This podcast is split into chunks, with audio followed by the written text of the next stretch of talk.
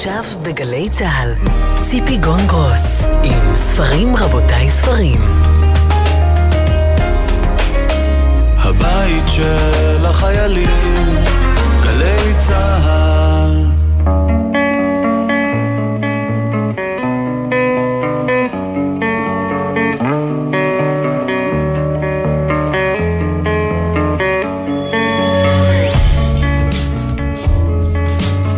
רבותיי ספרים, סיכום שבועי, שלום לכם, תודה שאתם איתנו.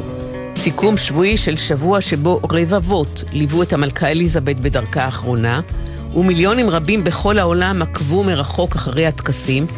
פה ושם גם צקצקו בינם לבין עצמם שכנראה גם כתרים, יהלומים, גלימות מפוארות, מרכבות, אוצרות רבים, ארמונות ענק, לא מונעים סכסוכים במשפחה. ביום ראשון הקרוב, ערב ראש השנה תשפ"ג. כך ייפתחו חגי תשרי ותסתיים אמירת הסליחות. המשוררת סיוון הר-שפי שאלה את מילות הווידוי מתפילת יום הכיפורים.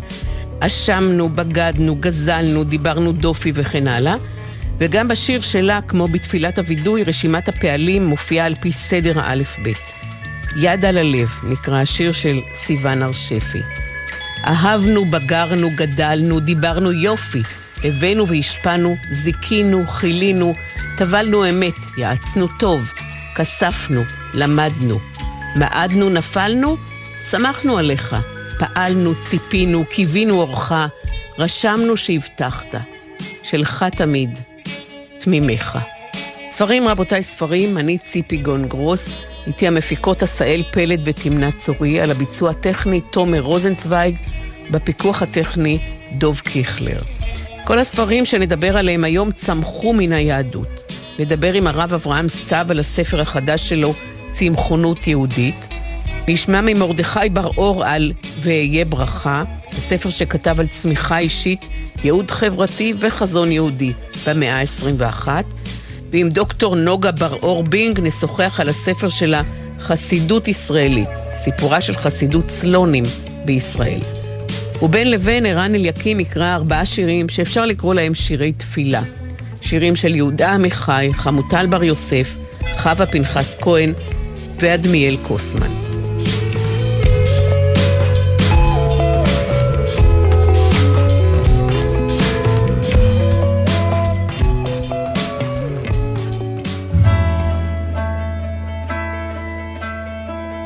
חמוטל בר יוסף, בראש השנה.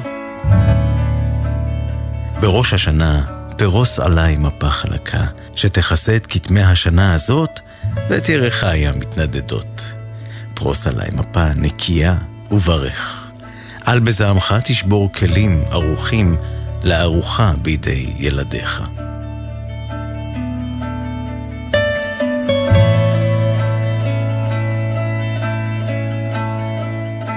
בספר בראשית, בפרק י"ב, כתוב, ואעשך לגוי גדול, ואברכך, ואגדלה שמך, והיה ברכה. המילים המקראיות והיה ברכה הן גם שם הספר, שחתום עליו מרדכי בר-אור, מי שהקים את בית המדרש הישראלי קולות, ועמד בראשו 21 שנה, עד שנת 2018. והיה ברכה הוא שם הספר, כותרת המשנה שלו היא צמיחה אישית, ייעוד חברתי וחזון יהודי במאה ה-21. בין השאלות שמעלה הספר, מה היה הייחוד של אברהם שבזכותו הוא נבחר להיות העברי הראשון, אבי האומה? מה המשמעות של הבדידות, של הלבדיות, של ההתבודדות, החל מ"לא טוב היות האדם לבדו" בסיפור הבריאה, ועד המאה ה-21 ובתוכה מגפת הקורונה? הספר מנסה לפענח את דמותו של דוד המלך, מהעמידה שלו מול גוליית, המפגש עם שאול שמבקש להרוג אותו, והחטא שלו מול בת שבע ואוריה.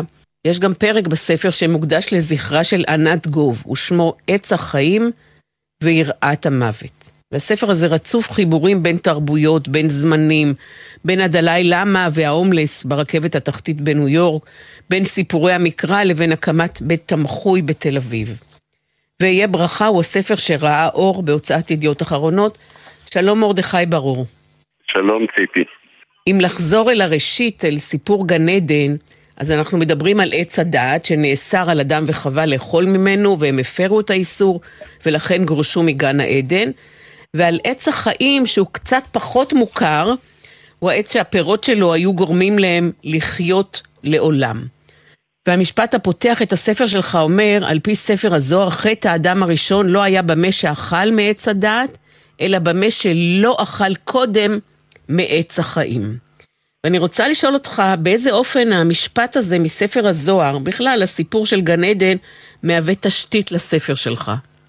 בכל רצון להבין שאלות של ייעוד ומשמעות, אני חוזר לראשית, חוזר לסיפורי התשתית של העם היהודי, וסיפור גן עדן הוא סיפור מכונן של כל המשך הסיפור היהודי, התורה, ואולי גם מחולל את הסיפור האנושות.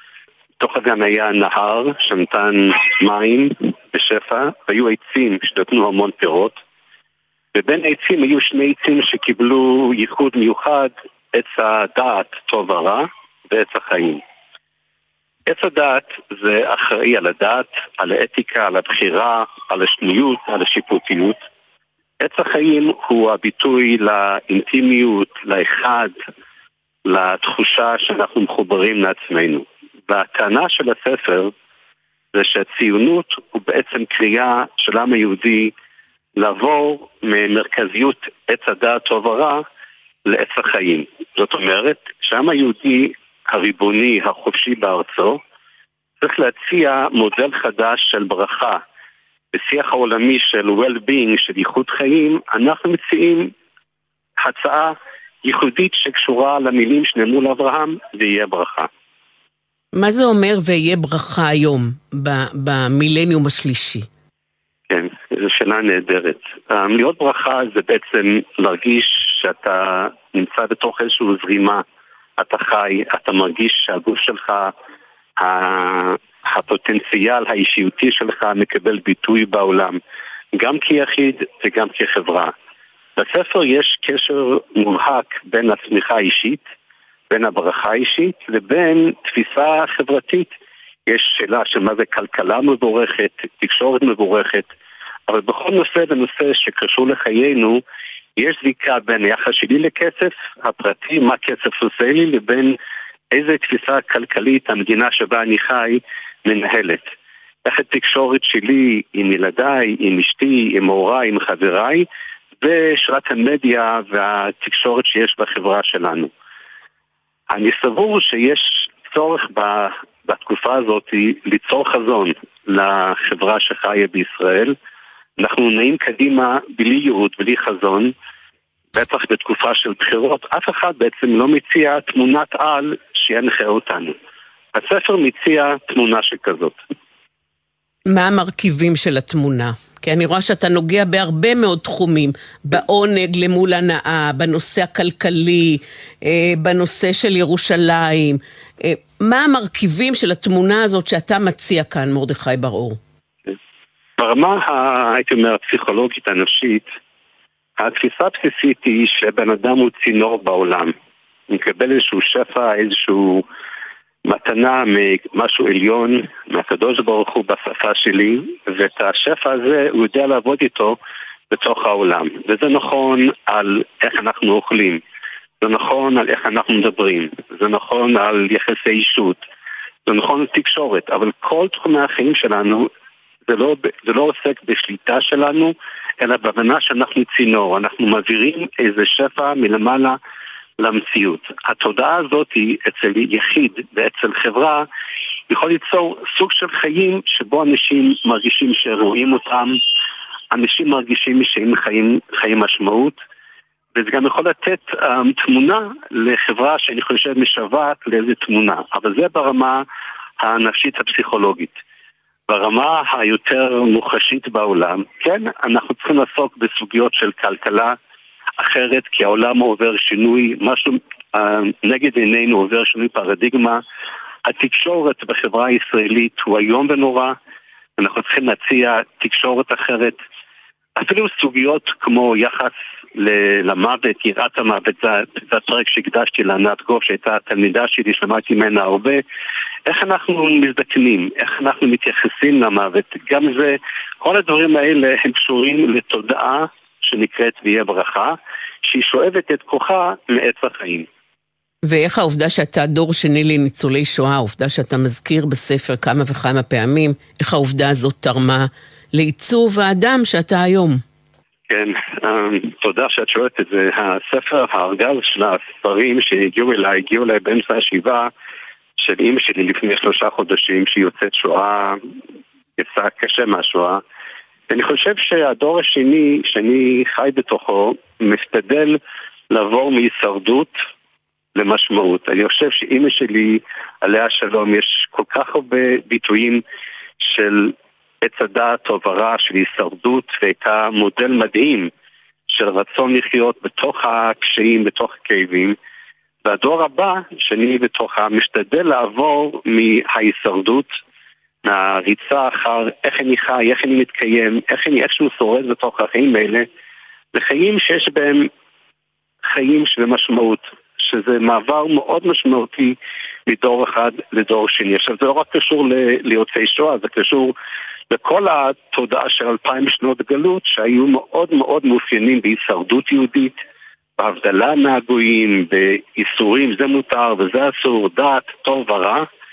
לשאול בעצם שאלה, מה מטרת החיים, מה גורם לי משמעות, ופה מושג העונג שהזכרת הוא מאוד חשוב, כי מי שמחובר לעץ החיים ולתודעת הברכה שבו, הוא יודע להבחין בין מצב שבו הוא נמצא בהנאה, בו הוא נהנה ממשהו, ובין מצב שבו הוא מתענג על החיים, וזו הבחנה מאוד מאוד חשובה בעיניי. ואפשר לקשור בין סיפור גן עדן והנושא של ויהיה ברכה לבין ראש השנה, שנציין ונחגוג בעוד שלושה ימים?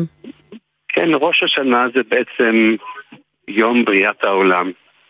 בסיפור הבריאה השני שבספר בראשית, בפרק ב', אמ, גם הוא נוצר בעצם, אני חושב, ביום ראש השנה.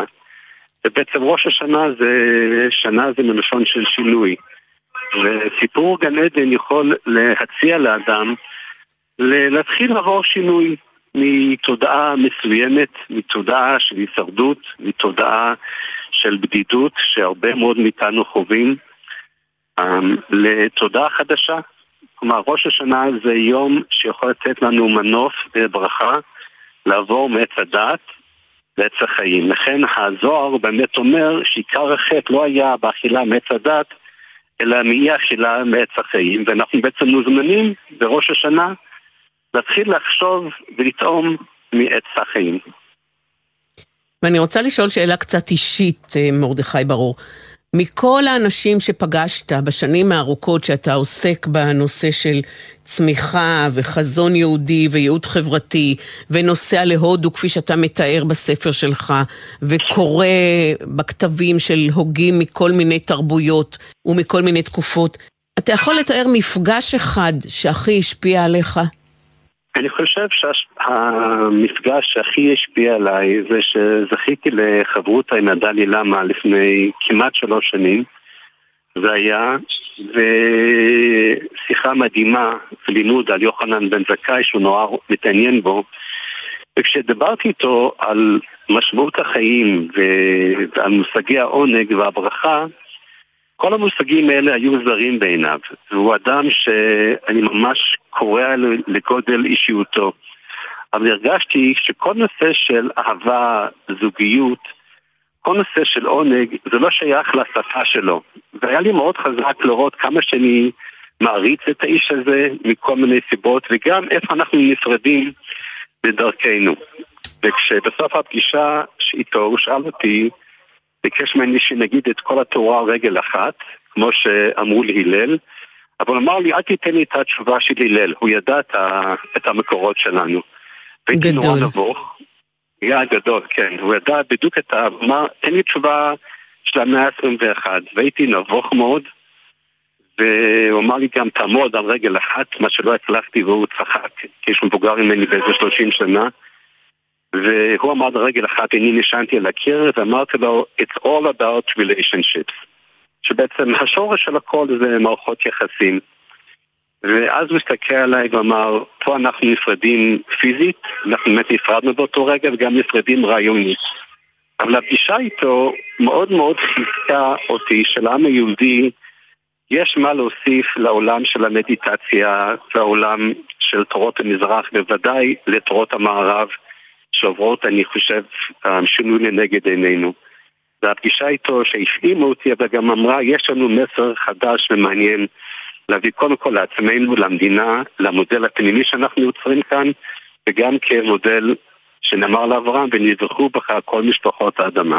סיפור נהדר, ואומנם זה לא פגישה עם אדם מסוים, אבל נדמה לי שגם הפגישה של כולנו עם הקורונה לימדה אותנו הרבה מאוד דברים על עצמנו, על צניעות, על, על צמיחה, על, על מה זה יהדות ומה זה אנושיות.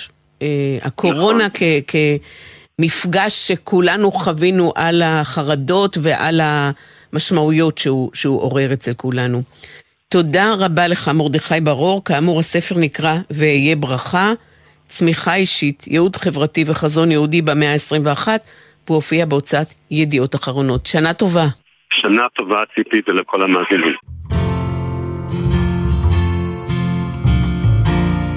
יהודה עמיחי, אבי מלכי.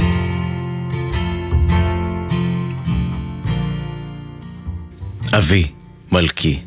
אהבת חינם ושנאת חינם עשו את פניי כפני הארץ החרבה הזאת. השנים הפכו אותי לתואם של כאבים.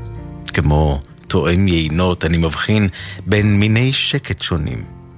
יודע מה מת, מי. אבי, מלכי, עשה שפניי לא יקרעו מצחוק או מבכי. אבי, מלכי, עשה שכל מה שיקרה לי בין תאווה ובין עצבות לא ייסר אותי, ושכל הדברים שאני עושה בניגוד לרצוני יראו כרצוני, ורצוני כפרחים.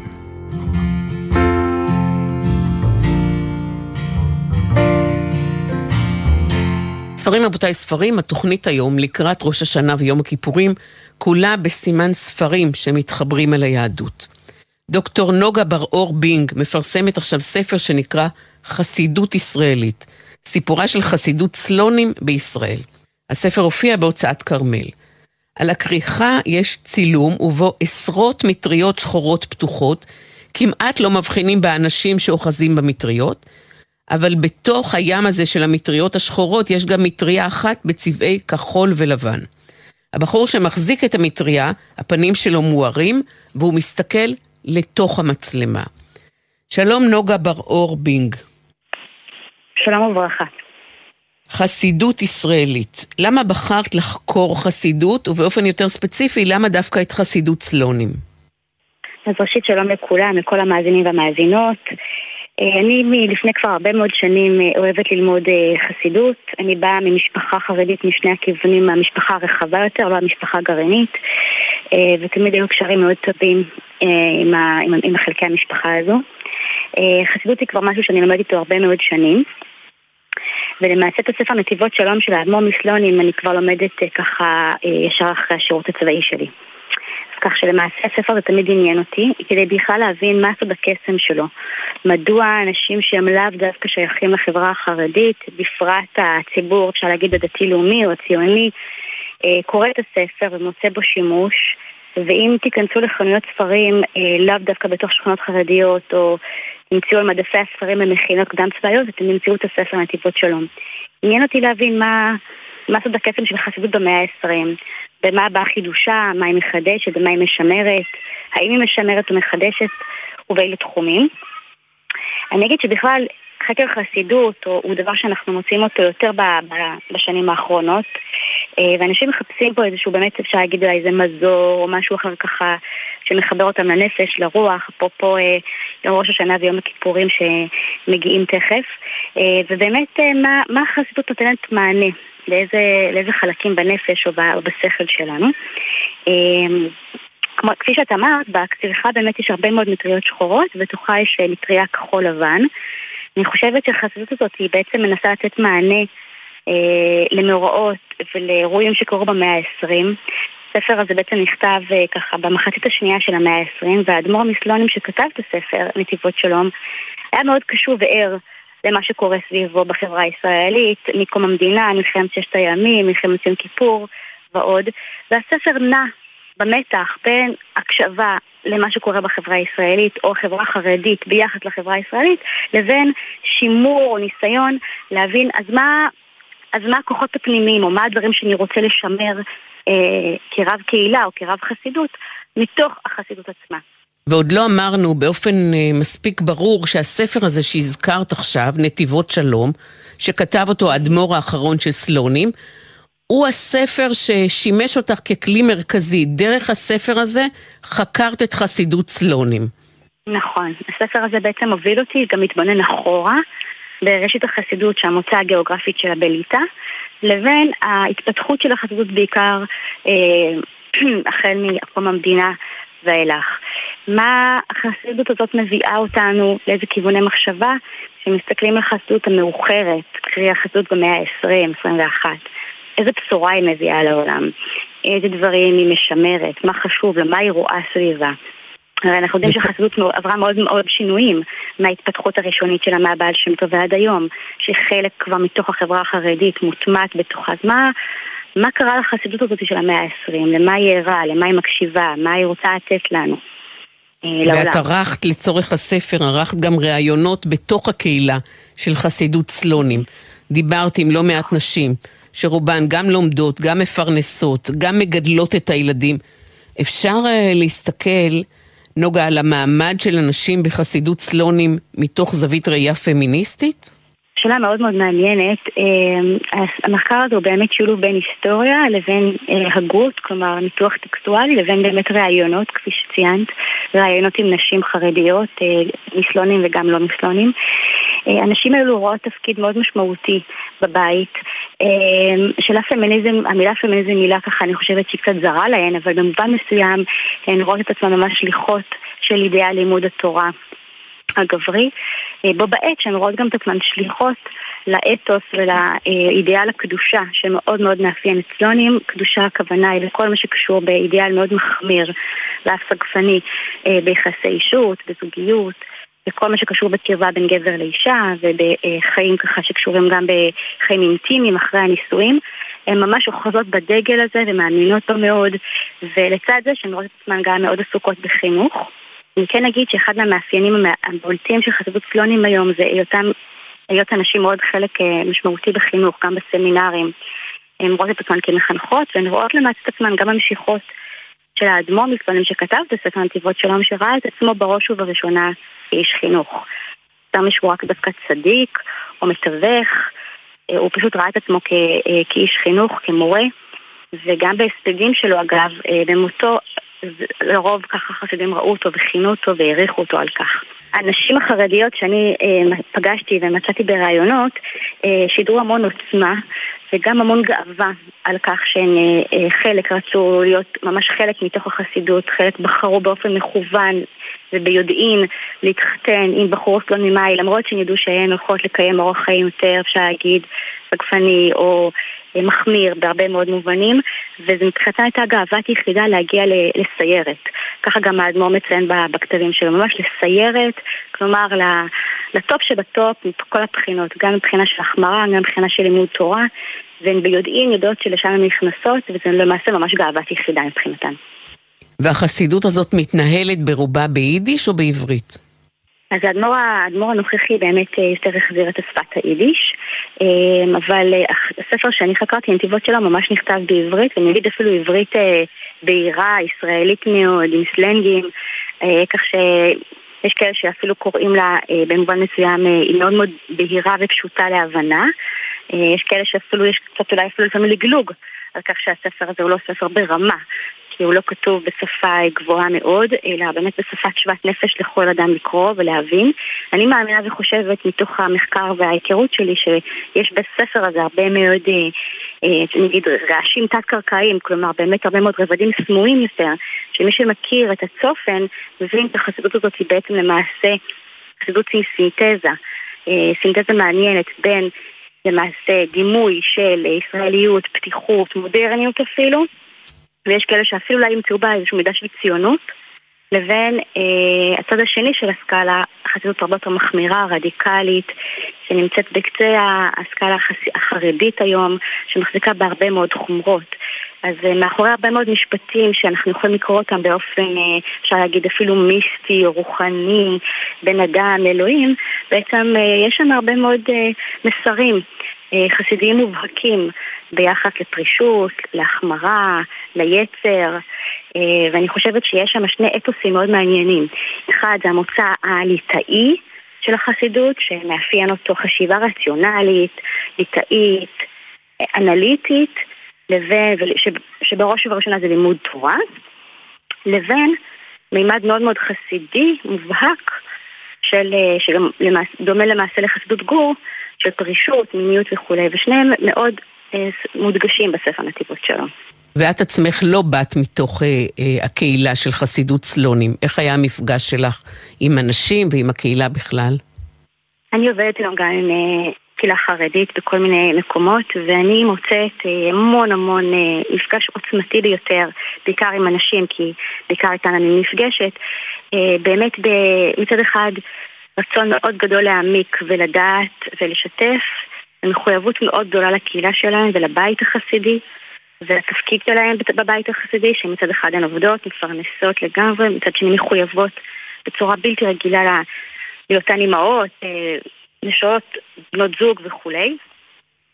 ואני מוצאת במפגש איתן היומיומי איתן, גם היום, אה, למידה וגם הרבה מאוד ענווה. כלומר, גם דברים שאני כנוגה, שלא חיה כחרדית, משתאה, תמהה, אפילו לפעמים עם ביקורת, מגלה המון אה, כוחות אה, ועומק בתוך הקהילה החרדית הנשית, ואני חושבת שיש המון עוצמה דווקא בנשים החסידיות, החרדיות, שהרבה בשורה, אני מאמינה שתבוא גם מהן, אה, מביאות, אה, נגיד אפילו מביאות גאולה לעולם בהרבה מאוד מובנים. אה, ומחזיקות הרבה מאוד מה, מהדברים שהחברה החרדית היום עוברת. ולפעמים קולן לא נשמע בהרבה מאוד מובנים, כלומר, קולם של הגברים נשמע, קולן לא נשמע, ואני מזהה גם תמורות חיוביות בהיבט הזה, אני חושבת שעם הזמן יותר ויותר נשים אה, מקבלות ככה גם את הכוח, גם את הקול להישמע ולומר, אה, ואני גם אגיד משהו בגוון הלמדני, כשאני לומדת עם נשים חרדיות אני מגלה גם אה, עוצמה מאוד גדולה של אה, למידה ועומק אינטלקטואלי. כלומר, נכון שזה יותר, בדרך כלל אנחנו יותר מכירים את זה בעולם הגברי הישיבתי, אבל אני מוצאת שגם נשים מגלות לי בין מאוד מצפנים ורזי רזים בלימוד. הלימוד, הלימוד, הלימוד התורה, לימוד החסידות, ובאופן אישי אני נתרמת מאוד מאוד מהמפגש איתן, ומאמצת גם הרבה מאוד תכונות שאני מוצאת בהן, בחיים הפרטיים שלי.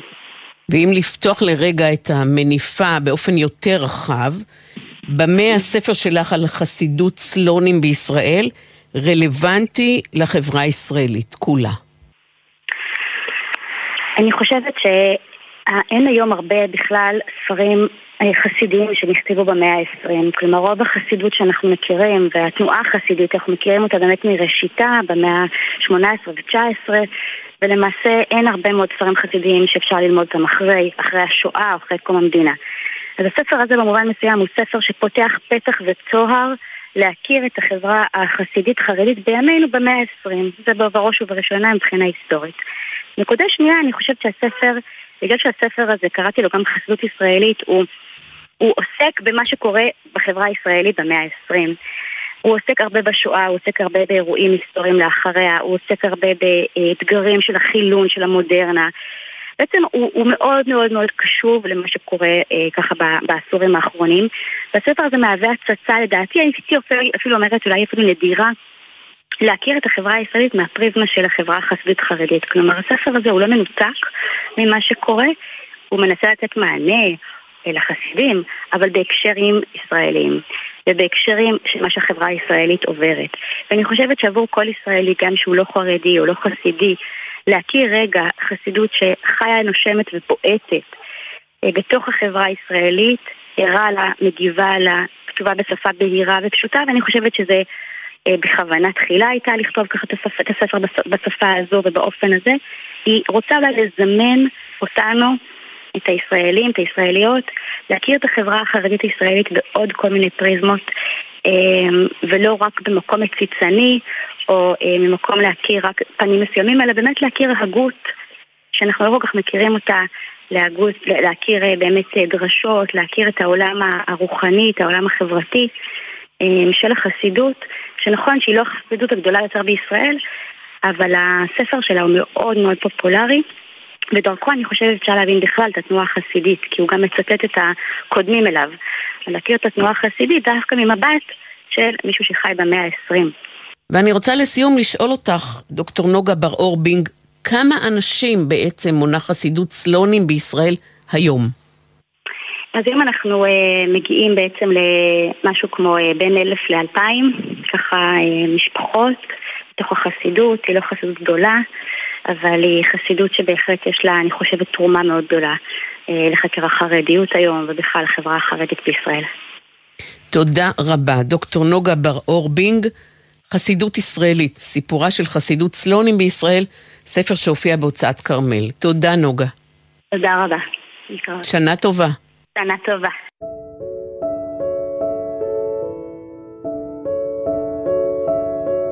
אדמיאל קוסמן, מזמור. אמן שתעשה אותנו קטנטנים כאלה. קטנטנים מאוד, בבקשה. מתחת לגלקסיות הגדולות שלך. אמן שתעשה אותנו קטנטנים מאוד, בגודל זרת, מתחת לגלקסיות, להשמשות ולשבילים של החלב, המים והאור העז שלך. אמן שתעשה אותנו במידה אחרת, קטנטנים כאלה, לא נראים, לא מבינים, ולא רואים בכלל מה יש לך, מה אין. מה אכפת לך? תעשה אותנו פצפונים, בגודל זרת, ונהללך על כך. אמן.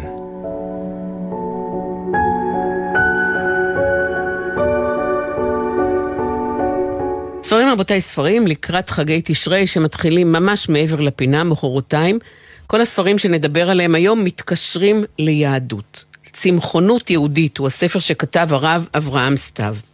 האם יש צמחונות ביהדות? מה המעמד של בעלי החיים ביהדות? איך מסתדרת הצמחונות עם מה שנאמר בגמרא במסכת פסחים, אין שמחה אלא בבשר? כלומר, איך מסתדרת הצמחונות עם המצווה לאכול בשר בשבת ובחג? לתוך השאלות שמניתי כאן אפשר גם להכניס את העובדה שהאדם הראשון היה בעצם צמחוני, רק אחרי המבול נאמר לנוח שהוא יכול לאכול כל רמס אשר החי. את העובדה שהתפילין עשויות מאור של בהמה דקה והציצית עשויה מצמר. את הקרבת בעלי החיים בבית המקדש, את הקורבן מכל הבהמה הטהורה ומכל העוף הטהור שהקריב נוח מיד כשהוא יצא מהתיבה.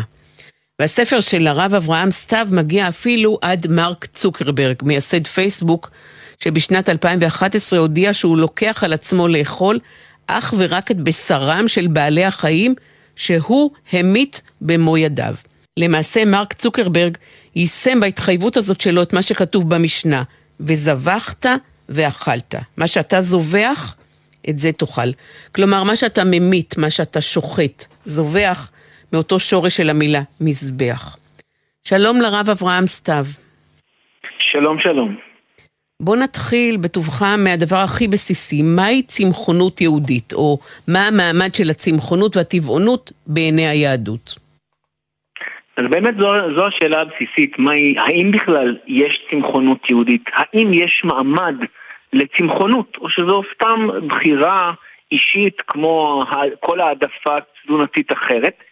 ובאופן מפתיע המעמד של הצמחונות ביהדות מתברר הוא משהו מאוד מאוד עמוק, הוא בעצם התשתית. אה, הזכרת את האדם הראשון שאסור היה לו לאכול בשר, אבל גם אחר כך כשבני ישראל יוצאים ממצרים, בכל זמן ההליכה במדבר, מותר להם לאכול בהמות וחיות רק אם הם מקריבים אותם אה, במשכן. אסור להם לאכול סתם ככה בהמה שאותה הם רוצים לשחוט. ורק כשהם נכנסים לארץ, אז הותר בשר התאווה, הותר לאכול מה שרוצים. כלומר, יש כאן משהו בתשתית העמוקה מאוד של היהדות, איכשהו יש בו אה, קולות צמחוניים, ולאורך הדורות הם כבר הופכים להיות משהו יותר מורכב, יש, יש דורות, תקופות ומקומות שבהם הקולות האלה נעלמים, ואכילת הבשר משתלטת, ויש מקומות ש, שפתאום הקולות האלה מופיעים בהם בחזרה. וכשאתה התקרבת לנושא הזה של צמחונות ויהדות, הופתעת לגלות, זה גם הפתיע את מי שקורא את הספר שלך, שיש עשרות כותבים יהודיים ולא יהודיים במהלך הדורות, שהתייחסו לעניין הזה של צמחונות ביהדות.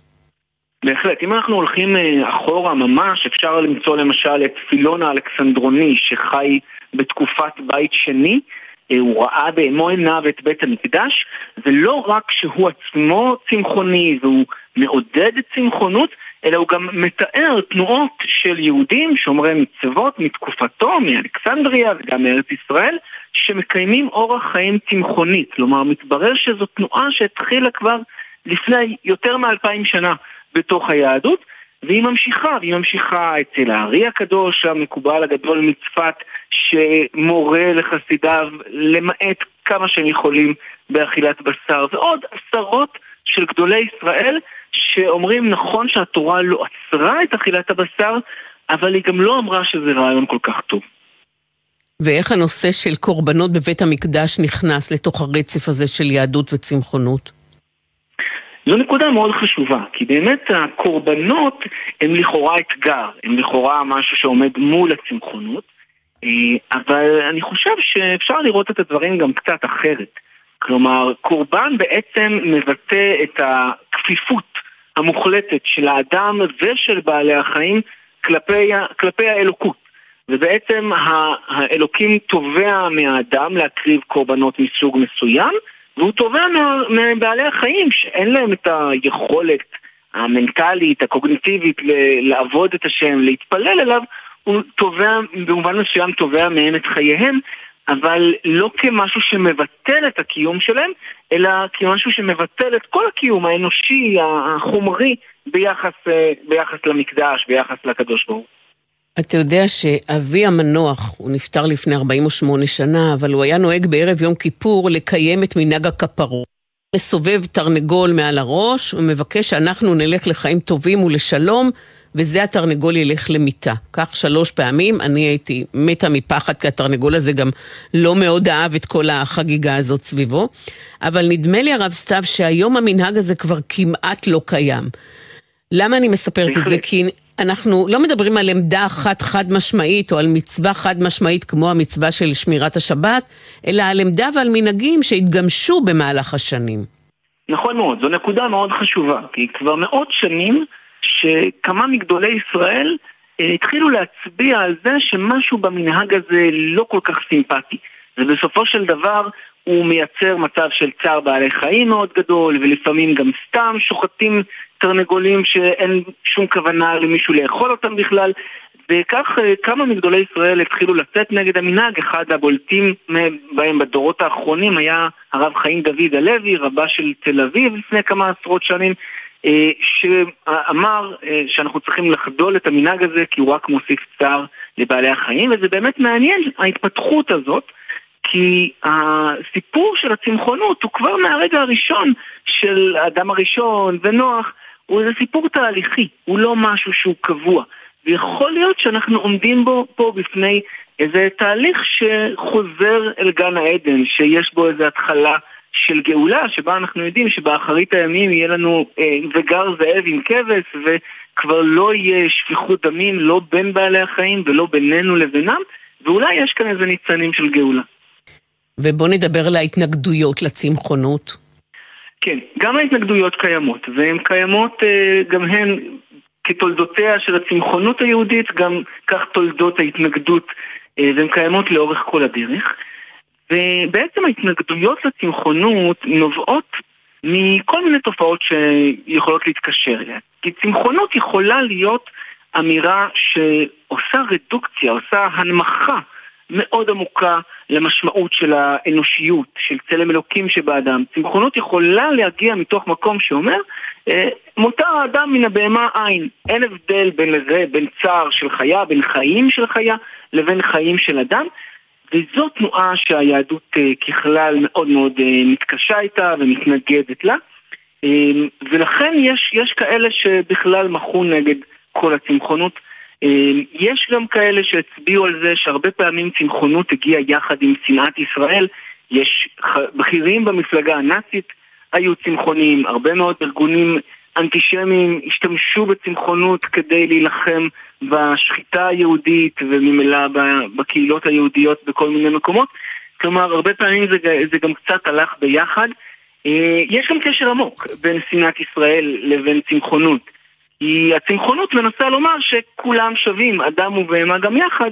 גם שנאת ישראל הרבה פעמים מגיעה מתוך קושי לקבל עמדה של מי שרואים בעצמם, מי שקיבלו איזו שליחות מיוחדת שונה מזו של שאר העמים, אה, וזה הולך ביחד, הרצון להשוות אדם ובהמה ולהשוות אה, את כל סוגי בני האדם. ועד עכשיו הסתכלנו לעבר, בואו נסתכל לרגע הרב אברהם סתיו אל העתיד, מה עם בשר שמיוצר במעבדה? אז uh, כבר כשהאדם הראשון היה בגן עדן, חכמים מספרים שהוא, שמלאכי השרת היו צוללים לו בשר שירד מהשמיים. כלומר, מה שנראה בעינינו כעתיד, כעתיד כנראה מאוד קרוב של שנים ספורות אה, לפנינו, שבו נתחיל לאכול בשר מיוצר במעבדה, בעצם הוא היה כבר בעבר. כך אדם הראשון התחיל מלאכול בשר שלא היה כרוך בשחיטה של בהמה, אלא פשוט ירד מהשמיים. אה, ואני חושב שזה סימן אה, או קריאת כיוון לכך שבסופו של דבר שם צריך להיות הפתרון, שם צריך להיות העתיד שלנו. למרות שיש אתגרים לא פשוטים בדרך, אתגרים אה, מרתקים, כי אנחנו מדברים על בשר אה, מלאכותי או בשר מתורבת, אבל בעצם יש עשרות סוגים של מוצרים, אה, שכל אחד יש לו סיפור משלו, יש כאלה שמיוצרים מבעלי חיים אסורים באכילה, מחזירים, יש כאלה שמיוצרים בכלל מביצים, ואז יכול להיות ש... שיהיה לנו בשר שהוא פרווה, בשר שהוא בעצם סוג של ביצה משוכללת, ביצה מעובדת, אפשר יהיה להכין אה, צ'יזבורגרים ולאכול בשר בחלב אה, בהיתר, וזה יהיה דבר מאוד מאוד מעניין. שיפתח גם הרבה אתגרים אה, רוחניים, מה עושים, כשי... מה... איך יהדות נראית כשהיא מאבדת יסוד כל כך חשוב של האכילה, של הזהירות מהלכות כשרות, של ההמתנה בין בשר וחלב, איך נראית יהדות שלוקחים ממנה פתאום נתח כל כך משמעותי מהעולם ההלכתי שלה. ואני רוצה לחבר פה שתי שאלות שהתכוונתי אה, לשאול אותך לקראת סיום. אולי אנחנו בעצם, הרב סתיו, מדברים על שאלה שהיא לא בינארית, כן או לא, אסור או מותר, אלא על קשת של אפשרויות, שכוללת גם צמחונות גמישה, השתדלות לצמצם את צריכת הבשר. ואני מחברת את זה למשפחה הפרטית שלך, רעייתך בתיה, שקראתי בספר נכדתו של הרב ראובן פוירשטיין, כבוד גדול גדול. רעייתך היא צמחונית ותיקה, והילדים שלכם, אחת צמחונית שאוכלת דגים, אחד צמחולי, אחד קרניבור, ושתיים עדיין לא החליטו. ואתה, בתוך הרצף הזה? כן, אז, אה, אז הנקודה של הרצף היא נקודה מאוד מאוד חשובה. וזה בגלל שאפשר לראות את הצמחונות כסוג של איזה זהות, איזה משהו בינארי. אני צמחוני ואני, אה, וזה הזהות שלי ואני לא יכול לגוע בבשר, וזה בסדר, אין לי ביקורת. אני חושב, ומשם מגיעה גם הצמחונות שלי, שהתורה יש בה משהו שרואה בצמחונות לא זהות, אלא בחירה ערכית. שאדם בוחר וצריך לבצע בכל פעם מחדש. ולפעמים, ולכן גם הצמחונות שלי, שמגיעה מתוך הלימוד, מתוך התורה, לא מתוך, אה, לא מתוך האינטואיציה. אה, היא רואה בבחירה הזאת לאכול בעלי חיים או לא לאכול אותם, זו בחירה שאני מנסה לחשוב עליה כל פעם מחדש, ויכול להיות שבמצב שבו אני מרגיש שאני מאוד מאוד זקוק לבשר, אז הבחירה תהיה אחרת, יכול להיות שתהיה הבדל בין, אה, במצב שבו אני מתארח במקום שבו כבר בכל מקרה יש בשר שמישהו, ש, שמישהו יאכל אותו או שהוא יזרק לפח, במצב כזה אני אוכל, אבל אני, אני מאוד מאוד אה, אשתדל לא להזמין בשר שמישהו יצטרך עכשיו אה, להרבות בשחיטת בעלי חיים למעני. ויש עוד נקודה חשובה שעולה מהרבה מאוד אה, מסורות יהודיות, והיא ההבחנה בין שבתות אה, וימים טובים לבין ימי חול. כי, ב, כי הרבה מאוד מהמקובלים ובעלי החסידות הקפידו לאכול בשר רק בהקשר של מצווה, בהקשר של שמחת יום טוב או של עונג שבת, כשהם בעצם באים ואומרים, אנחנו לא אוכלים בשר סתם. אנחנו אוכלים בשר כשהדבר הזה הוא לוקח את הבהמה ומשתף אותה באיזו חוויה של תיקון עולם, של עבודת השם, ולא רק לצורך התאוות קרסן. ואני חושבת שזה גם מתקשר אל המסע המשפחתי שלכם לצמחונות. אתה כותב בספר שלפני תשע שנים הבת שלכם, בת הארבע, שאלה את אה, בתיה אשתך, אם מותר להשתמש בגוף של חיות מתות? בתיה ענתה לה כן, והאם מותר גם להרוג את החיות כדי להשתמש בגוף שלהן? וכאן בתיה כבר היססה מאוד בין כן ולא, ואמרה לה לא. ואתה מסיים ואומר, ובסעודת הצהריים של אותה שבת, כבר אכלתי את העוף לבדי. כלומר, העובדה שצריך להרוג חיה מאוד מאוד ממחישה את העניין הזה, המחישה את זה לבת שלכם, וזה הביא את אה, רוב המשפחה שלכם לצמצם באכילת בשר. תודה רבה, הרב אברהם סתיו. צמחונות יהודית הוא שם הספר. תודה לך. תודה, תודה. חווה פנחס כהן, געגועים. לבית הכנסת המרוקאי שברחוב רש"י יקומו עוד מעט לסליחות. שם החלונות בגובה העיניים. החושך לא מפחיד אותם, כי בסוף הדרך מחכה להם כוס תה עם נענה שהכין השמש הזקן. הלילה הפסדתי קונצרט בצוותא. הרבה קונצרטים הפסדתי בשביל משהו אחר, ואותם ימי אלול המתרחשים במקום אחר נספרים בדמיי. שום התכחשות לא תעזור לעקור געגועים. הרי כל חלקי בין יושבי קרנות בכוס תה שהשארתי על שולחן ירוק בבית קפה הפוך, שימשה עילה לבריחה אל האיש השלישי.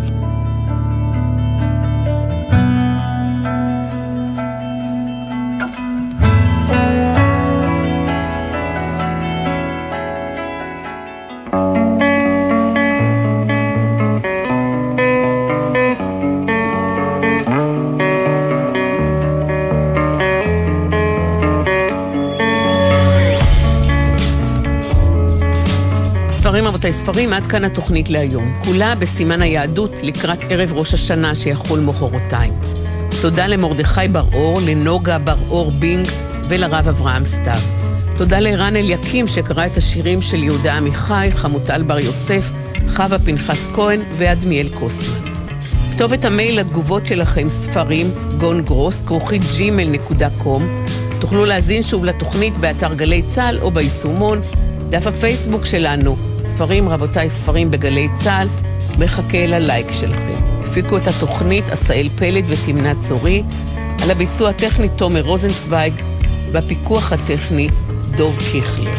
המלצה קצרה לסיום, אם עדיין לא קניתם מתנות לראש השנה, הנה המלצה על ספר מקסים, פרח קטן ונדיר. הוא הספר שמתאים גם לילדים וגם למבוגרים, מתאים בעצם לכל מי שרוצה ומסוגל לאהבה, לקבלה, לחמלה, במקום לריב ולבדלנות. כתבה אותו הסופרת האמריקאית קיטי אומירה, על האיורים היפהפיים, באמת לא פחות מיפהפיים, אחראי המאייר קווים תורס, שחי בברצלונה, ותרגמה את הספר לעברית לאה נאור. ההוצאה שהוציאה את הספר המיוחד הזה היא צלטנר ב' מלאכה לספרי ילדים, ולכן כמו בכל ספר שצלטנר מוציאים, כל המרכיבים של הספר הם באיכות מעולה. פרח קטן ונדיר הוא הספר. ספרים רבותיי, ספרים, אני ציפי גון גרוס, שתהיה שבת שלום, ואחריה שנה טובה, בריאה, רגועה, יצירתית, משמחת, שנה מלאה באהבה ובפרגון, שנה של שלום, שתהיה שנה מצוינת.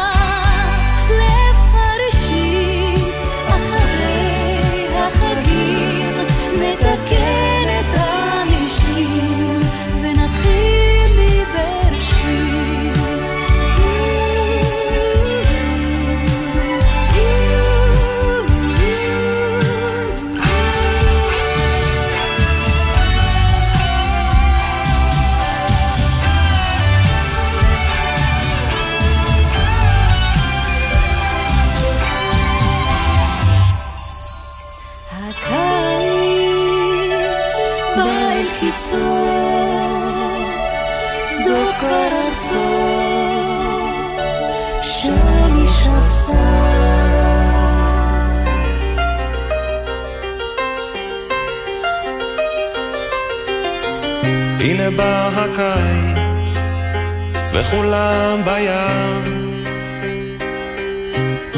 מתמכרים, מתפנקים על החול החם. אחד חושב על בית, אחד על עבודה. הלוואי ולכולם תהיה שנה יפה, עוד יהיה, עוד יהיה. עוד יבוא שלום עלינו, עוד יהיה, יהיה, עוד יהיה, עוד יהיה. הנה בא החורף, רוב הזמן גשום. קר בבית, ולא רוצים לקום. אחד חושב על ילד, אחד על אהבה. הלוואי ולכולם תהיה שנה יפה, עוד יהיה, עוד יהיה. עוד יבוא שלום עלינו, עוד יהיה,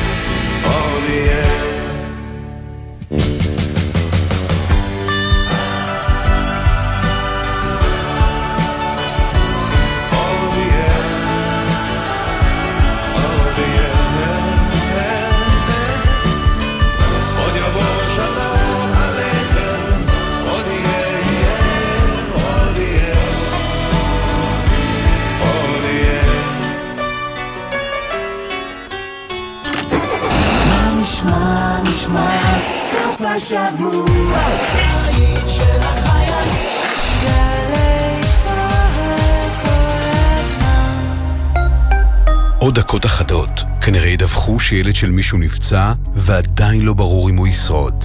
עוד דקות אחדות יפרטו שזה קרה בגלל נהג שנסע במהירות מופרזת. אז יש לך דקות אחדות לוודא שהנהג הזה לא יהיה אתה.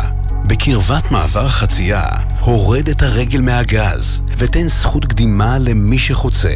בואו נסיים את היום הזה בריאים ושלמים. כולנו מחויבים לאנשים שבדרך. הרלב"ד.